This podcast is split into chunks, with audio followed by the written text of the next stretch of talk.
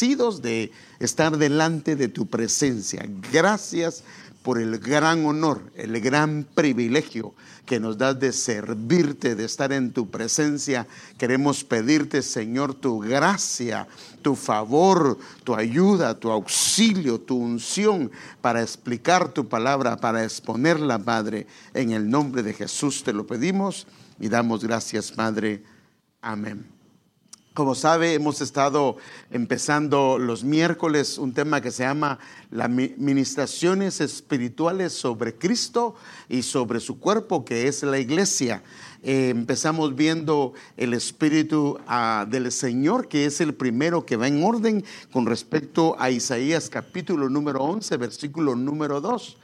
Y estuvimos viendo el Espíritu del Señor, no lo terminamos, pero lo vamos a continuar el próximo miércoles. Pero el, el día viernes, el domingo, traté el tema, el espíritu del temor del Señor, que prácticamente es el séptimo espíritu, que usted sabe que todo se da en el mundo espiritual. Todo se da en el mundo espiritual, lo material se da en el mundo espiritual. Entonces nosotros por eso es que cuando queremos algún cambio, cuando queremos algún ajuste, cuando queremos que Dios haga algo, tenemos que orar porque es en el mundo espiritual donde se dan las órdenes. Y en base a esto, hermano, usted sabe, yo estuve hablando, si no ha oído el tema del domingo, escúchelo porque entonces va a ser más claro el tema de hoy. Vimos entonces que el Espíritu del Señor, en otras versiones le dicen el Espíritu de Jehová, va en parejas, o sea, pareciera que lo hacen en parejas. Está el Espíritu de sabiduría y lo vincula con la palabra ahí y el espíritu de inteligencia, el espíritu de consejo y el espíritu de poder, el espíritu de conocimiento y el espíritu del temor del Señor. Entonces vimos que el principio de la sabiduría es el temor. Entonces vemos cómo aún el primero de estas tres parejas está relacionado con el último. El, el principio de la sabiduría es el temor del Señor. Y el apartarse, el apartarse del mal es inteligencia. Entonces, esto también lo vimos y no queremos ahondar. Vimos también que hay una información incorrecta con respecto al temor. Por ejemplo, eh, Dios puso en el hombre el temor como algo bueno, como algo saludable. Eso lo puso Dios. Eh, el temor en el hombre le hace evitar hacer el mal. El, el, temor en el hombre le hace conducirse con cuidado. El temor en el hombre le hace andar con precaución. O sea que el temor es algo bueno que el Señor puso dentro de nuestro corazón. Y esto está muy claro, hermanos. Ahora, el temor si involuciona y se vuelve una trampa o se vuelve eh, un lazo, ahí es donde se vuelve el problema, porque aunque el temor es saludable, el enemigo siempre quiere distorsionar en esto en nosotros. Entonces, por ejemplo, teniendo un temor saludable, si no cuidamos esto y el enemigo comienza a meter cosas en nuestra mente, se puede involucionar a miedo. El miedo puede descender a pánico, el pánico puede descender a horror y la última parte es el terror. Y cuando una persona ya está en estas condiciones, usted sabe que vive una vida muy angustiada. La verdad es muy triste porque está de alguna manera inhabilitado, porque todo le da miedo, todo le da terror, todo le da pánico y esto pues lo inhabilita porque definitivamente nosotros tenemos que hacer nuestra labor. Vimos también que se puede volver un lazo, por ejemplo, en Proverbios 29, 25, vimos que el temor del hombre, un temor involucionado, ya no el temor saludable, es un lazo. Y la NTV dice es una trampa peligrosa. Entonces es importante esto, hermano, que tengamos cuidado cuál es el temor que está operando. Por eso es que vimos que el temor del Señor es el, el antídoto, es para guardarnos de un temor incorrecto. Entonces el temor del Señor es la medicina para que haya en nosotros un temor saludable. Esto lo podemos ver en Proverbios 19, 23, en la Reina Valera contemporánea. El temor del Señor es fuente de vida. Fíjense qué tremendo. No es algo que inhabilita, no es algo que da miedo, no es algo que da pánico, no es algo que da horror, sino el temor del Señor es una fuente de vida. El temor del Señor es un tesoro. Y la decía, este versículo, en las huellas del temor del Señor, o sea que donde hay temor del Señor, hay riqueza, hay honor, hay vida. Y esto es importante, hermano amado. Entonces, el temor del Señor es una fuente de vida y fíjese qué tremendo, y nos hace vivir tranquilos. O sea que no es el temor el que nosotros conocemos, sino el temor del Señor nos hace vivir tranquilos y libre de temores. ¿De qué? Del temor humano. Por eso es que tenemos que pedir al Señor eh, este, esta administración del espíritu del temor de Dios. No me refiero del temor del hombre, del espíritu del temor del Señor. Vimos entonces que el espíritu del temor del Señor, cuando es ministrado sobre el espíritu humano, hermano, en cierto sentido se vuelve un, temor reverente. ¿Y qué es este temor reverente? Y esto es importante, hermano, porque la diferencia del temor humano es que puede ser saludable o inhabilitarnos y, dejar bloqueada y enlazada a una persona. Pero el temor reverente lo que hace es que nos ayuda a relacionarnos de una manera correcta con Dios. Porque hermanos, con Dios no es solamente de relacionarse. La Biblia, por ejemplo, le dice a Moisés, ey, ey, ey, ey, quítate las sandalias de los pies porque el lugar en que estás es santo. O sea que hay una manera de relacionarnos con Dios y esto de alguna manera está descrito en toda la escritura. Entonces, ¿qué es el temor de Dios desde la perspectiva bíblica? Porque por favor, y, espero si no lo ha entendido, o perdón, si no me ha dado a entender, que usted lo puede escuchar el domingo, pero no, y pretendo hoy dar mucha explicación de esto porque lo di el domingo. Entonces, ¿qué es el temor de Dios? Desde la perspectiva bíblica. Entonces, por ejemplo, el Salmo 19.9 dice que el temor del Señor es limpio, tiene limpieza. Fíjese qué tremendo. Es limpio el temor del Señor, no está contaminado, no es sucio. Otro que dice es Proverbios 8.3 dice que el temor del Señor es aborrecer el mal. El temor del Señor nos hace apartarnos del mal. El temor del Señor nos hace a mantenernos aislados de aquello que al Señor no le agrada. Por eso es que es importante, hermano, que entendamos eso, como lo he explicado. El hombre, la mujer es capaz de hacer cualquier barbaridad la única razón del que no se hace es por el temor de Dios cuando opera. Pero el, el, antiespíritu del temor de Dios se llama libertinaje. O sea que una persona que está en libertinaje, el temor del Señor lo ha perdido. Y por eso es que es importante la administración del espíritu del temor del Señor. Entonces el temor del Señor nos da la gracia para relacionarnos de la manera correcta, no de la manera que uno eh, eh, piensa, no, de la manera correcta, reverentemente con Dios. Porque con Dios, hermanos, tenemos que relacionarnos como, no como el hombre piensa, sino como el Señor quiere. Amén.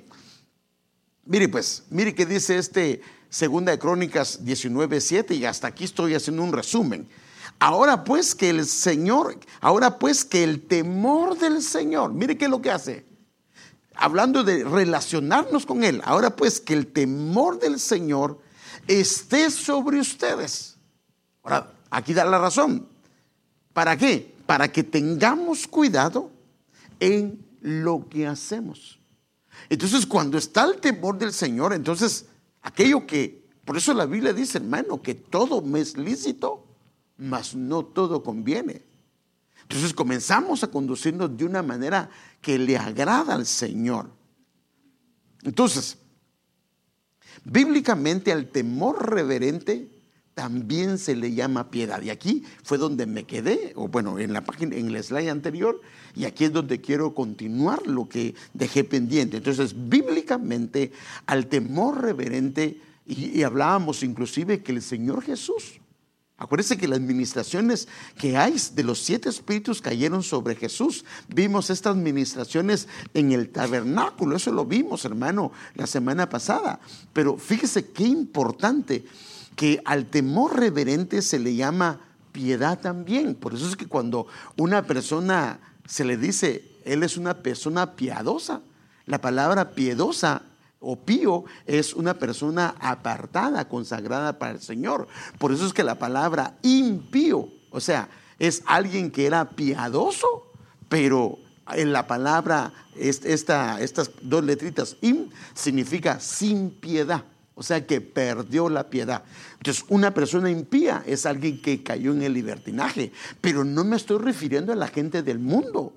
No, hermano, sino me estoy refiriendo a gente dentro de la congregación que perdió la piedad, que perdió el temor reverente, que esa condición de agradar, de, querer agradar a su Señor, de alguna manera la perdió y cayó en cosas que inclusive él o ella habían destruido o habían abandonado y vuelven otra vez, como pasa con el perro, que el perro dice que vuelve al vómito. Y eso, por supuesto, no le agrada al Señor. Entonces, el temor reverente eh, bíblicamente también se le llama piedad. Déjeme mostrarle un versículo para enseñarle esto, hermano, porque de esa manera entendemos algunos conceptos que aparecen en la Biblia. Por ejemplo, Primero Timoteo 6.3, usted sabe que estas son cartas pastorales. Si alguno enseña una doctrina diferente, doctrina es enseñanza, es el grueso de la enseñanza, porque nosotros tenemos un caminar, pero no un caminar como yo pienso, como yo creo, no, no, no, un caminar de acuerdo a la enseñanza que está descrita por el Señor Jesucristo. Por eso es que la Biblia habla que la iglesia permanecía, estaba fundada sobre cuatro cosas, sobre cuatro parales, que era, hermano amado, la comunión, eh, el partimiento del pan, las oraciones y el, el cuarto es la doctrina. O sea que una iglesia tiene que tener doctrina. Nosotros tenemos que tener doctrina, porque si no tenemos doctrina, entonces cada quien pensaría y haría lo que cree más correcto. No, no, no, necesitamos un modelo de, vida, un estilo de conducta y esto está dentro del diseño del Señor. Entonces, si alguno enseña una doctrina diferente de la que está siendo revelada por el Señor, mire qué dice, y no se conforma a las sanas palabras, o sea que no se adapta, no se amolda, no se ajusta a las sanas palabras. O sea que la enseñanza del Señor son sanas palabras. Las de nuestro Señor Jesucristo. Miren,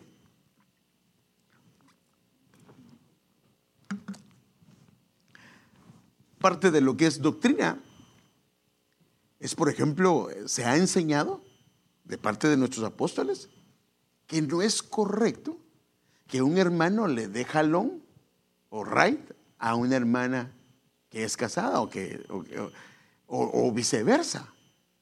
Porque primero puede tergiversar su, su, testimonio o puede dar mucho de qué hablar si alguien la ve a ella o lo ve a él. Entonces, por ejemplo, si hermano me puede dar un right, si va su esposa, no hay ningún problema. Si va su hijo, no hay ningún problema. Pero si están solos, ¿por qué vamos a dar lugar a un mal testimonio o por qué vamos a dar lugar a algo incorrecto? Entonces, ¿qué es lo que hay que hacer? Hermanos, con el perdón de la hermana, el perdón del hermano, hermano, discúlpeme, no puedo, pero si gusta, déjeme que vaya a traer a mi esposo a mi esposa y ahorita lo pasamos trayendo, o ahorita la pasamos trayendo. Pero Ahora, ¿qué debemos de hacer? Guardar. Entonces, hay sanos consejos, sanas palabras en las cuales debemos de nosotros cuidarnos y guardarnos. Amén, hermanos. Ahora, por favor, tampoco nos debemos al extremo. Si el hermano está solo y una viejecita de 80 años le está diciendo, por favor, no, no, no, tengo que venir mi esposa, si no aquí no la puede llevar y que se la lleve el tren. No, hermano, es entendible, sí, sí, sí me va a entender. Por favor, aquí tenemos que tener también un balance, ¿verdad? Un balance. Si va con el esposo o la esposa, hijos, no hay tampoco ningún problema. Pero entonces hay la doctrina son sanas palabras, las de nuestro Señor. Ahora fíjese pues, y a la doctrina que es conforme a la piedad. Entonces aquí, hermano, lo declara como una doctrina, que la doctrina es piedad. O sea, la pregunta entonces es, ¿qué es piedad? Entonces miremoslo, esta palabra piedad desde el ángulo de las palabras griegas. Esta palabra griega es una palabra griega que es la 2150, pero como todo hay palabras que son compuestas. Esta palabra es eusebeía. Eusebeía, así se dice la palabra y está compuesta de dos letras. Eu que significa en griego bien y la palabra sebomai que significa ser devoto. Eu que significa bien y sebomai que significa ser devoto. Entonces, cuando ya se juntan esas palabras, entonces el diccionario da algunos ah, conceptos de estas dos palabras juntas. Es una actitud que corre o que va en pos del Señor. Dos, que hace aquello que le es agradable a Dios, que, que, comienza a hacer lo que hace para agradarlo a Dios. Por eso es que, por ejemplo, una persona que trabaja, la Biblia dice que todo lo que hagáis de, de palabra o de hecho, hacedlo como para el Señor. Si usted y yo comenzamos en el trabajo a trabajar para el Señor, de seguro vamos a ser excelentes empleados. ¿Por qué? Porque cuando trabajas para el Señor lo vas a honrar y vas a sobresalir de los demás empleados. Dice también, número tres, es la práctica devota hacia, ¿hacia quién? Hacia el Señor. Es una conducta santa, es un comportamiento piadoso y es un respeto o una reverencia y un amor hacia el Señor. Esto es lo que significa la palabra piedad, que es eusebeía. Entonces, Ahora, déjenme ver este pasaje que estamos leyendo en 1 Timoteo 6.1 en otras versiones. Por ejemplo, aquí, perdón, 6.3, aquí tenemos el pasaje que acabamos de leer. Si alguno enseña una doctrina diferente y no se conforma a las sanas palabras, las de nuestro Señor Jesucristo y a la doctrina que es conforme a la piedad. O sea, la enseñanza tiene que ser, porque hay enseñanza que no va acorde a la piedad, no va acorde para agradar al Señor, no va acorde para honrar al Señor, no va acorde, hermano amado, para darle gloria o para guardarnos en un camino de santidad. O sea que la doctrina tiene que ser acorde a las sanas palabras para que agraden al Señor.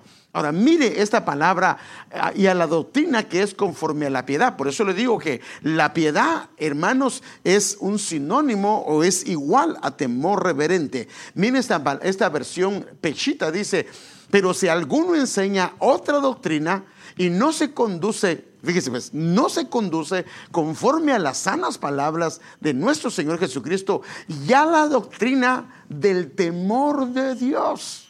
O sea que la piedad es sinónimo de una conducta en el temor del Señor. Mire, veamos otras versiones de esto para que podamos verlo de otra manera. Mire esta versión, la versión internacional de este pasaje dice, si alguien enseña falsas doctrinas, o sea, alguien que no se amolda a la sana doctrina del Señor, en la Biblia le llama falsas doctrinas todo lo que no tiene pie de imprenta. Por eso es que cuando enseñamos algo, tiene que tener pie de imprenta. No es solamente de que yo pienso, no, no, no, de dónde está sacando aquello. Entonces, si alguien enseña falsas doctrinas porque no se amoldan a la palabra del Señor, entonces apartándose las falsas doctrinas, lo que hacen es que apartan a alguien de la sana enseñanza de nuestro Señor. Fíjese, por eso es que es importante Mire, hermano, por favor, por favor, entendamos esto. Todo lo que nosotros escuchamos tiene un medio y tiene una fuente. Por ejemplo, nosotros, eh, Adán escuchaba la voz del Señor, pero Adán lo que escuchaba era palabras audibles a su oído, pero la fuente era la voz del Señor. Pero también en el huerto había otra voz, que era la voz del enemigo. Entonces fíjese, cuando Adán escuchó la voz de su esposa, escuchó la voz del enemigo en ella. Ahora, fíjese qué tremendo. La voz del Señor nos va a llevar a santificarnos, a apartarnos, a consagrarnos y a volvernos a Él y a agradarlo. La voz del enemigo aunque se oiga bien lo que se está diciendo, la idea, el propósito es desvincularnos, es apartarnos del propósito y del blanco. Por eso es que la palabra pecado, cuando usted la examina, la palabra pecado lo que significa es no dar en el blanco. En otras palabras, es desviarlo del lugar o de lo que el Señor quería para aquel hombre o para aquella mujer. Y por eso es que es importante. Dice, si alguien enseña falsas doctrinas, apartándose de la sana enseñanza de nuestro Señor Jesucristo y de la doctrina que se sigue a la verdadera religión. O sea que si hay una religión, aunque sabemos que nosotros no predicamos una religión, pero si hay una verdadera religión, es la que se adapta a las sanas doctrinas. Veamos esta otra versión, la cual conduce, mire qué tremendo, a una vida de sumisión a Dios. Y en la otra dice un temor reverente. Ese dice, la enseñanza te tiene que conducir. Cuando viene del Señor, cuando la fuente es el Señor, te tiene que conducir a someternos a obedecer, a venir y comenzar a decir, no está bien lo que estoy haciendo, y comenzamos a hacer cambios en nuestra vida cambios en nuestra conducta, cambios en nuestro estilo de vida. Por eso, hermanos, es que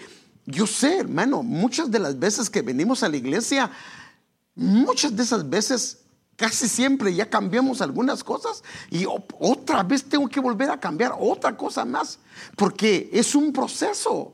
A la iglesia se viene porque, por decirlo de esta manera, hermano, nos están formando con la doctrina. Mire, déjeme darle un ejemplo. Eh, usted sabe que cuando se construyó el templo de Salomón, el templo de Salomón se construyó con piedras, las cuales revistieron de oro y fueron eh, los que eh, hicieron el templo del Señor. Pero ¿cómo se hicieron esas piedras para que ajustaran, para que fueran amoldadas en la cantera. Por eso le llaman las canteras de Salomón. En las canteras agarraban las piedras y las arrancaban de la roca y ya fuera les daban forma, les daban forma, les daban forma. Por decirlo de esta manera, la iglesia es la cantera de Dios, donde a través de la palabra, porque a la palabra también se le dice martillo, a través de la palabra se está dando forma, en este caso, a la piedra que somos nosotros. Nos dice o no dice la Biblia que nosotros somos piedras vivas. La Biblia dice que somos piedras vivas. Entonces se nos está dando forma a través del cincel de la palabra. ¿Para qué? Para que podamos ser parte del templo del Señor y, los, y las piedras que eran partes del templo del Señor son revestidas de oro y el oro es sinónimo de o es figura de naturaleza divina. Ahora, la Biblia dice que todo esto se dio en la cantera, la formación, pero cuando se formó, cuando se eh, construyó el templo, ni un solo martillo se escuchó. ¿Por qué? Porque todo eso se dio en la cantera, no en el templo. Es que tremendo, hermano. Entonces, por eso es que necesitamos ser formados. Entonces, la enseñanza tiene que ir cambiando nuestra perspectiva, nuestra manera de vivir. Si yo era, eh, usted acaba de venir, entonces hoy tal vez es un mal esposo o una esposa incorrecta, o tal vez no un mal esposo, sino un esposo incorrecto o una esposa incorrecta, o un hijo o una hija que no está bien. Pero después de oír la enseñanza, si viene del Señor, si la voz de Dios es la fuente, debería después de un tiempo yo tener un cambio como esposo, un cambio como esposa, un cambio como hijo. Eh, en mi trabajo yo tengo que tener cambios, hermano. En mi relación con mi familia deben de haber cambios. En mi relación en el trabajo o con mi, mi prójimo tienen que haber cambios porque esto es lo que hace la palabra de Dios. Dios. Pero si no hay un cambio o no estamos en la cantera del Señor siendo formados o hermano no estamos permitiendo que la palabra de Dios nos esté formando. Entonces la enseñanza dice que debe de conducirnos a una vida de sumisión, no al hombre, sino a Dios, de decirle, Señor, estoy haciendo lo que a ti te agrada. Veamos otra versión de esto. Que la enseñanza y con la doctrina que conduce, perdón, y, con, y la doctrina que concuerda, fíjese qué tremendo. No solo es cualquier enseñanza, tiene que concordar con una enseñanza que nos lleve a la santidad. Porque la santidad es el camino para verlo a Dios. Hermano, dice o no dice la escritura, sin santidad no dice algunos. Hermano, perdóneme. La Biblia es clara que sin santidad nadie verá al Señor. Entonces, por eso es que tenemos que ser formados. Porque, mire, hay un versículo en la Biblia, no sé si me lo pueden buscar, donde la Biblia dice en Hebreos capítulo número 12 que la razón por la que somos disciplinados, formados, es para que participemos de su santidad. No sé si lo tienen, por favor. Es en, Hebreos 12, pero no sé el versículo. Es hablando, está hablando de la disciplina. La razón por la que se nos disciplina, o sea, se nos forma, es para participar de la santidad. Entonces, la doctrina tiene que concordar, la enseñanza tiene que concordar con la santidad, porque va de la mano. ¿Lo tienen?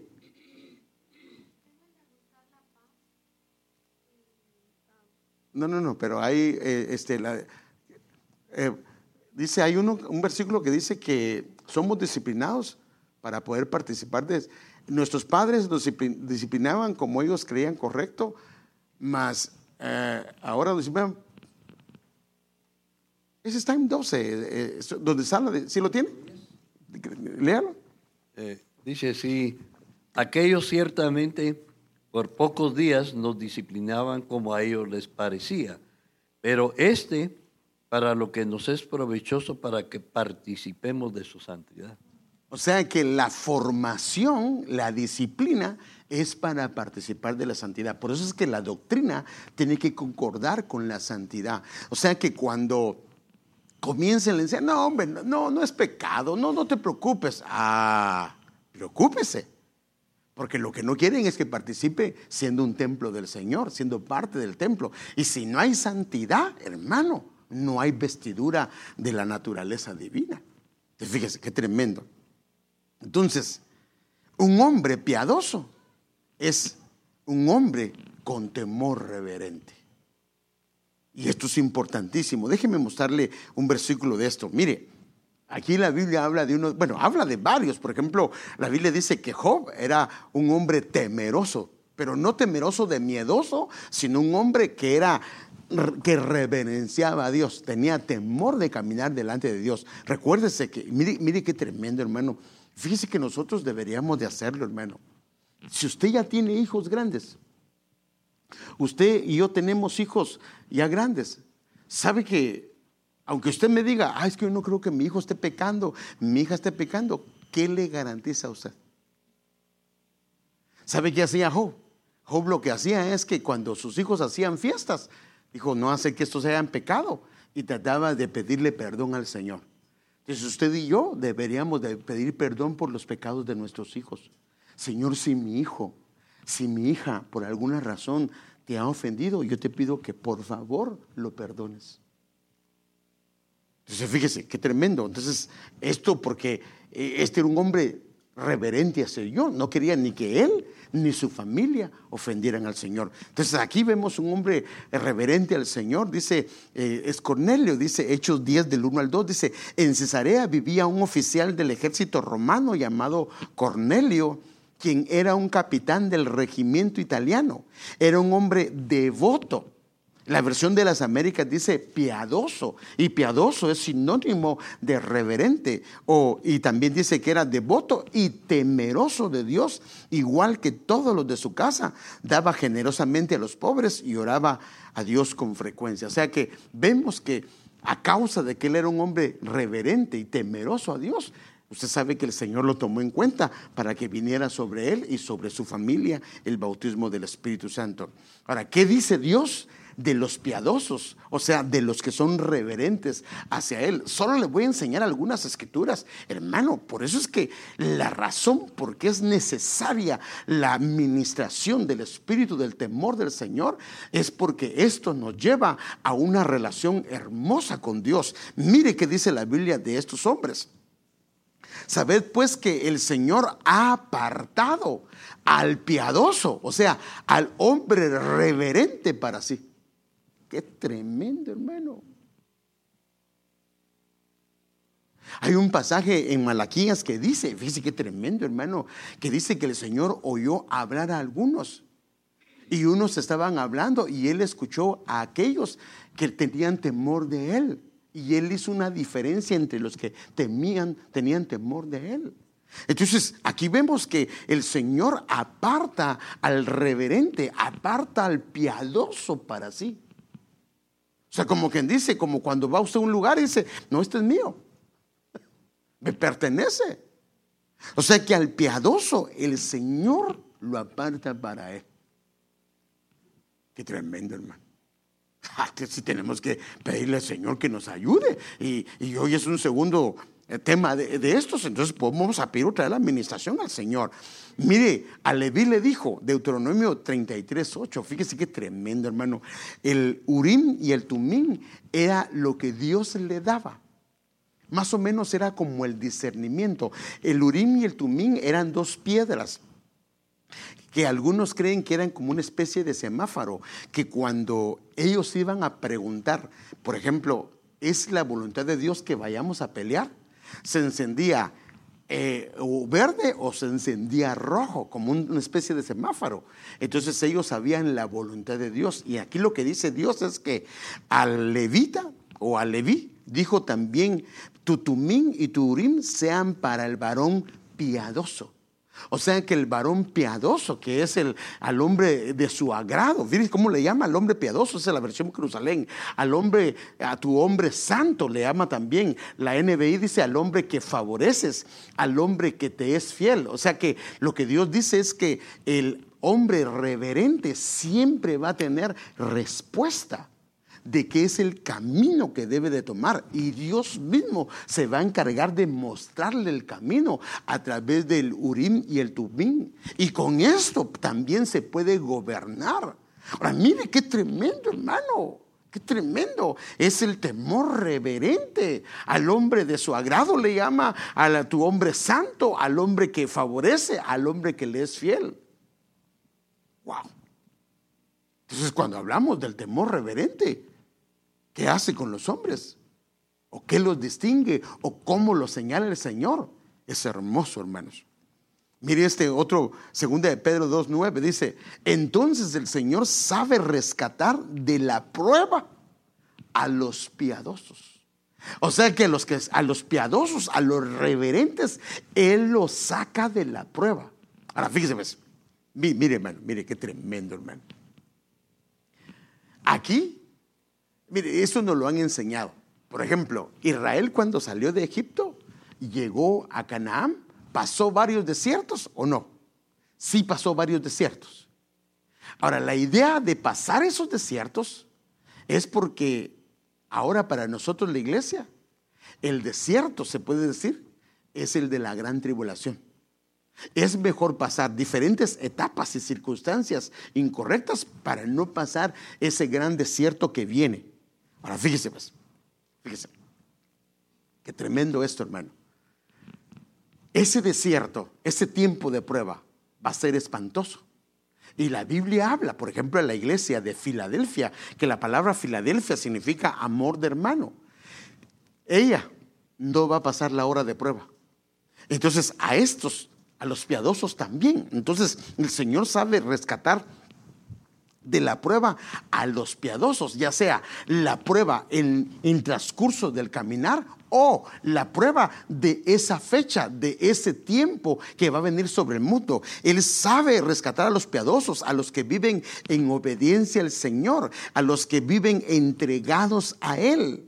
y guardar a los injustos para ser castigados en el día del juicio. Está hablando de este día de desierto. Mire qué tremendo. Entonces, al que es reverente, el Señor lo guarda o lo saca o lo rescata del tiempo de prueba. Wow. Ahora, mire este otro hermano. La santidad se perfecciona en el temor de Dios. O sea que acuérdese que el temor de Dios es el que nos ayuda a relacionarnos con Él de la manera que a Él le agrada. Más o menos es como esto, hermano. Por decirlo de esta manera, déjeme compararlo con esto. Cuando usted tiene un hijo respetuoso o una hija respetuosa, que usted le habla y con respeto le responde. Dice que tremendo. Entonces es lo mismo con nosotros, con Dios, cuando hay una reverencia hacia el Señor. Pero, entonces cuando hay eso, la santidad que es para verlo a Él, se perfecciona. Déjenme enseñárselo. A 2 Corintios 7:1. Así que, amados, teniendo estas promesas, limpiemos de toda contaminación de carne y de espíritu. Eso significa que la carne se puede contaminar, el alma, pero también el espíritu se puede contaminar. Perfeccionando, mire qué tremendo. ¿Cómo se perfecciona la santidad? En el temor de Dios. O sea que cuando hay temor de Dios, como la doctrina tiene que concordar con la santidad, esa persona lo que comienza a pasar es que comienza a santificarse y a tener santidad en su vida. Y por eso es que los cielos se le abren. Por eso es que los cielos se le abren. Y por eso es que puede tener el urín y el tumín y puede detectar y decir, esto no está bien, esto no le agrada, o hay alguna situación, saber diferenciar lo que no está bien. Entonces, hermanos, la santidad se perfecciona en una esfera de temor reverente. Ahora, llevémoslo a lo opuesto. Si no hay santidad es porque no hay temor reverente. Y si no hay temor reverente y no hay santidad, lo que va a haber es libertinaje. Miren, qué tremendo. Aquí hay tres casos. Un caso de aquel que sabe que tal cosa no está bien y definitivamente se aparta. Por eso es que el temor de Dios es, nos aparta del mal. Está el otro que ha pecado y se siente mal porque el temor de Dios está en él y se siente mal por haber ofendido al Señor. Pero está el otro que perdió el temor de Dios. Y él lo primero que dice es, yo no le veo nada de malo. Hermano, perdóneme, pero la Biblia dice de esto, que va a haber tiempo, y yo creo que hay tiempo en una persona, donde a lo bueno se le dice qué?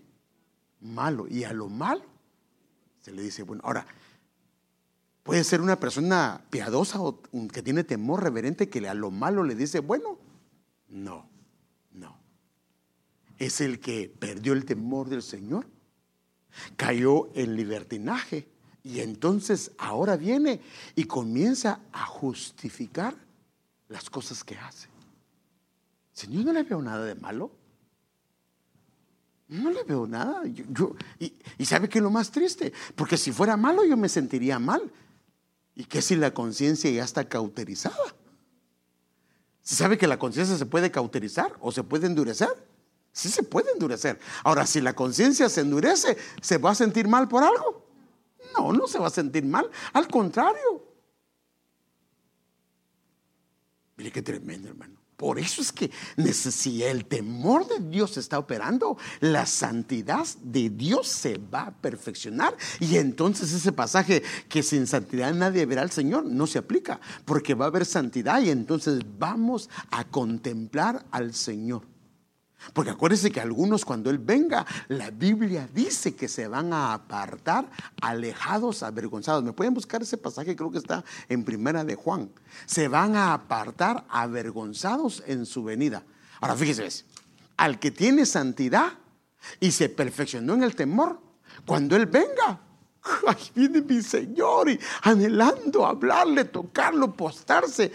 Pero esto, cuando una persona ha perdido el temor y la santidad, cuando se expone a algo de Dios se siente mal. Entonces, ¿lo tienen por ahí? Creo que está en primera de Juan. Miren lo que dice, miren lo que dice. Dos casos diferentes. Primera de Juan 2.28, y ahora hijos, permaneced en él, para que cuando se manifieste tengamos confianza y no nos apartemos de él avergonzados en su venida. O sea que va a haber gente que cuando él venga se va a apartar avergonzado. ¿Por qué? Porque no había santidad y no había temor de Dios y muy probable en su vida él dijo, no, yo no creo que sea malo, no, hombre, no, es que ustedes son muy cuadrados. Bueno, está bien. Por eso tampoco se trata, por favor, también tenemos que tener cuidado con el legalismo, porque ese es el problema, que nosotros nos vamos a dos extremos. Por ejemplo, si alguien tuvo con papás que eran demasiado estrictos y que, que no le permitían nada, hermano, cuando lo sueltan o él ya no está en casa, se va al otro extremo. ¿Y el otro extremo qué es? El libertinaje. No, no, no. Tenemos que eh, guiar a nuestros hijos por un camino que sea balanceado. Padre, ya se me pasó el tiempo. Fíjese, pues, el conocimiento verdadero de Dios también se vincula con el temor reverente. Ay, hermano, es que mire todo lo que tiene que ver el temor reverente. Dentro de él está la santidad. Dentro de él está en la puerta abierta para el conocimiento verdadero de Dios. Déjenme enseñarle unos pasajes. Mire, Tito 1.1 en la versión Peshita. Pablo, siervo de Dios y apóstol de Jesucristo, conforme a la fe de los escogidos de Dios y al conocimiento de la verdad. Ahora, fíjese pues, el conocimiento de la verdad que está en el temor de Dios. Como que está, hay, es que, es que, bueno, algunos, perdónenme, pero así dice la Biblia, como no amaron la verdad de Dios, como no se complacieron en la verdad de Dios, Dios los entregó a un espíritu engañoso. Ahora, ¿está hablando de la gente del mundo, hermano? No, no es la gente del mundo.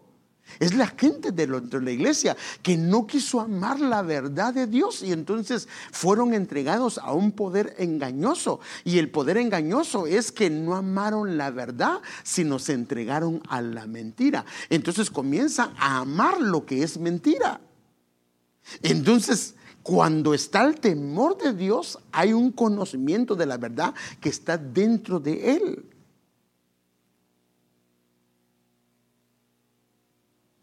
Sabe que hay mucha gente que aún con la escritura se ha desviado, aún con la escritura. ¿De dónde creen que han salido las falsas doctrinas? Las sectas, ¿de dónde? ¿De qué creen que han usado? La escritura. Es que, por ejemplo, cuando usted comienza a, ver a los, a mormones, a los testigos de Jehová, hay muchas cosas que compartimos con ellos. Hay cosas que ahí se desviaron. Y ellos dicen que nosotros ahí nos desviamos. Pero bueno, Déjeme ver algunos versículos. Mire, hablando del conocimiento escondido en el temor de Dios. El principio de la sabiduría es el temor del Señor y el conocimiento del santo es inteligencia. Pero mire este, este versículo. Proverbios 2.5. Entonces entenderás el temor del Señor. Entonces cuando entendemos el temor del Señor, dice, y descubrirás el conocimiento de Dios. O sea que al entender, al percibir, al recibir, al estar expuesto por la administración del Espíritu y del temor de Dios, al temor reverente, descubrirás el conocimiento de Dios. Déjeme ver esta última escritura. Fíjese, cómo el conocimiento está involucrado con el temor de Dios. Porque odiaron el conocimiento. Entonces, una persona que no quieren nada con el conocimiento de Dios. Mire qué dice, y no escogieron o no optaron por el temor de Dios. O sea que una persona que no quiere el conocimiento de Dios termina no escogiendo.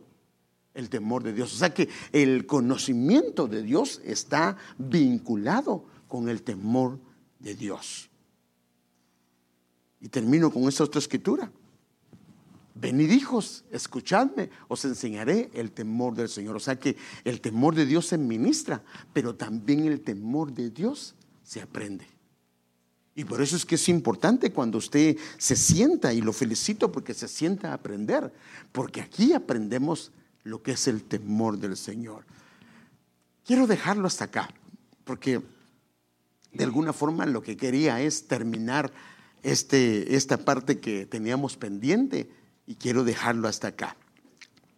Entonces, yo quisiera que oráramos hoy por el espíritu del temor del Señor. Ya oramos el domingo, pero que hoy podamos hacerlo nuevamente, porque teniendo el entendimiento que al pedir el espíritu del temor de Dios, que venga sobre nosotros un temor reverente hacia el Señor.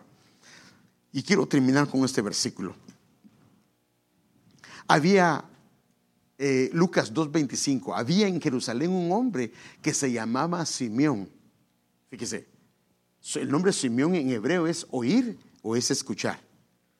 Y fíjese qué tremendo, que aquí es donde Dios nos da algunas claves de cómo un hombre también llega a ser temeroso. Él era un hombre que era una figura de los que oyen y de los que escuchan. Y este hombre era justo y era piadoso. La versión TNM dice, era reverente. Y entonces como era reverente, esperaba la consolación de Israel. Y el Espíritu Santo estaba sobre él. O sea que una persona reverente es una persona que escucha, una persona que tiene habilitado su escuchar, su oír, pero también es una persona, hermano amado, que el Espíritu Santo está sobre él. Y perdí el pasaje porque no lo, no lo tengo, pero se lo iba a enseñar que hay un pasaje al final que dice, fíjese qué tremendo, que la, que la iglesia que es reverente son la que le dice al Señor, ven, ven. La iglesia reverente es la que le dice al Señor, ven, ven Señor, ven Señor Jesús. Entonces, hermanos, es importante la administración del espíritu del temor reverente en nuestras vidas. Y eso, hermano, nos va a ayudar a conducirnos porque tal vez delante de los demás no vamos a hacer algo incorrecto, pero ¿qué de cuando estamos a solas? ¿Qué cuando estamos a solas? Porque hay tiempo que pasamos a solas. Por eso es que nuestro, nuestro clamor hacia nuestros hijos es que ellos tengan el temor reverente de Dios. Porque si tienes que estar tú ahí para que no hagan algo incorrecto, pues cuando estén solos van a ceder. Pero si les enseñas y les ministras el temor reverente, entonces aunque estén solos, ellos se van a guardar no por su capacidad, sino por el temor de Dios que está operando en ellos. Entonces también nuestros hijos necesitan ese temor reverente. Hermano, el temor reverente, si una persona va a pecar, inclusive lo puede hacer temblar lo puede hacer temblar, lo puede hacer, hermano amado, que se estremezca a causa del temor reverente operando en él o en ella. Wow. Hermanos, el temor reverente es limpio, el temor reverente nos aparta del mal. Y eso es lo que anhelamos, porque se sabe que el pecado, la Biblia el pecado lo compara con lepra, y el pecado lo que hace es ensuciar nuestras vestiduras y el Señor viene por una iglesia que no tenga mancha. Eso significa que una iglesia que el temor reverente ha estado operando, hermano, se aguarda, se parta, se aparta del mal, no porque la vean, sino porque en su corazón hay un respeto y una reverencia hacia su Señor, hacia el Rey de Gloria. Amén. Bueno, terminamos con esto. Padre, estamos delante de tu presencia. Estamos muy agradecidos, Señor, por el privilegio que nos das de compartir tu palabra. Señor, perdona, Señor, cualquier pecado, cualquier inequidad, cualquier transgresión de nuestro corazón. Te pedimos que nos limpies con tu sangre preciosa Límpianos, Señor, con tu sangre. Y hoy pedimos, Señor, de parte tuya una administración del Espíritu del temor de Dios. Pedimos la administración del Espíritu del temor de Dios para que venga sobre nosotros un temor reverente, que venga sobre nosotros un temor reverente sobre nuestras vidas y Señor sobre nuestros hijos, sobre nuestras familias, sobre aquellos Señor que están en casa que venga un temor reverente sobre nuestros corazones, Señor. Ministranos con el espíritu de temor, Señor, con el espíritu del temor tuyo, el temor del Señor. Queremos que habite, Señor, que haya reverencia en nosotros para conducirnos, para comportarnos, para caminar delante de ti, agradándote en todo. Por favor, Señor, lo suplicamos, Señor, lo pedimos, Señor, lo suplicamos en el nombre de Jesús. Venga tu Espíritu sobre nosotros, sobre nuestros hijos, sobre nuestras casas, sobre nuestros hogares de una manera sobrenatural, Señor, por favor, en el nombre de Jesús lo pedimos. Llévanos con paz, llévanos con gozo, llévanos con tu bendición, Señor, a nuestras casas. Bendice el resto de la semana, Señor, y tu gracia, tu favor, tu sabiduría esté con nosotros para conducirnos. En el nombre de Jesús lo pedimos y damos gracias, Padre.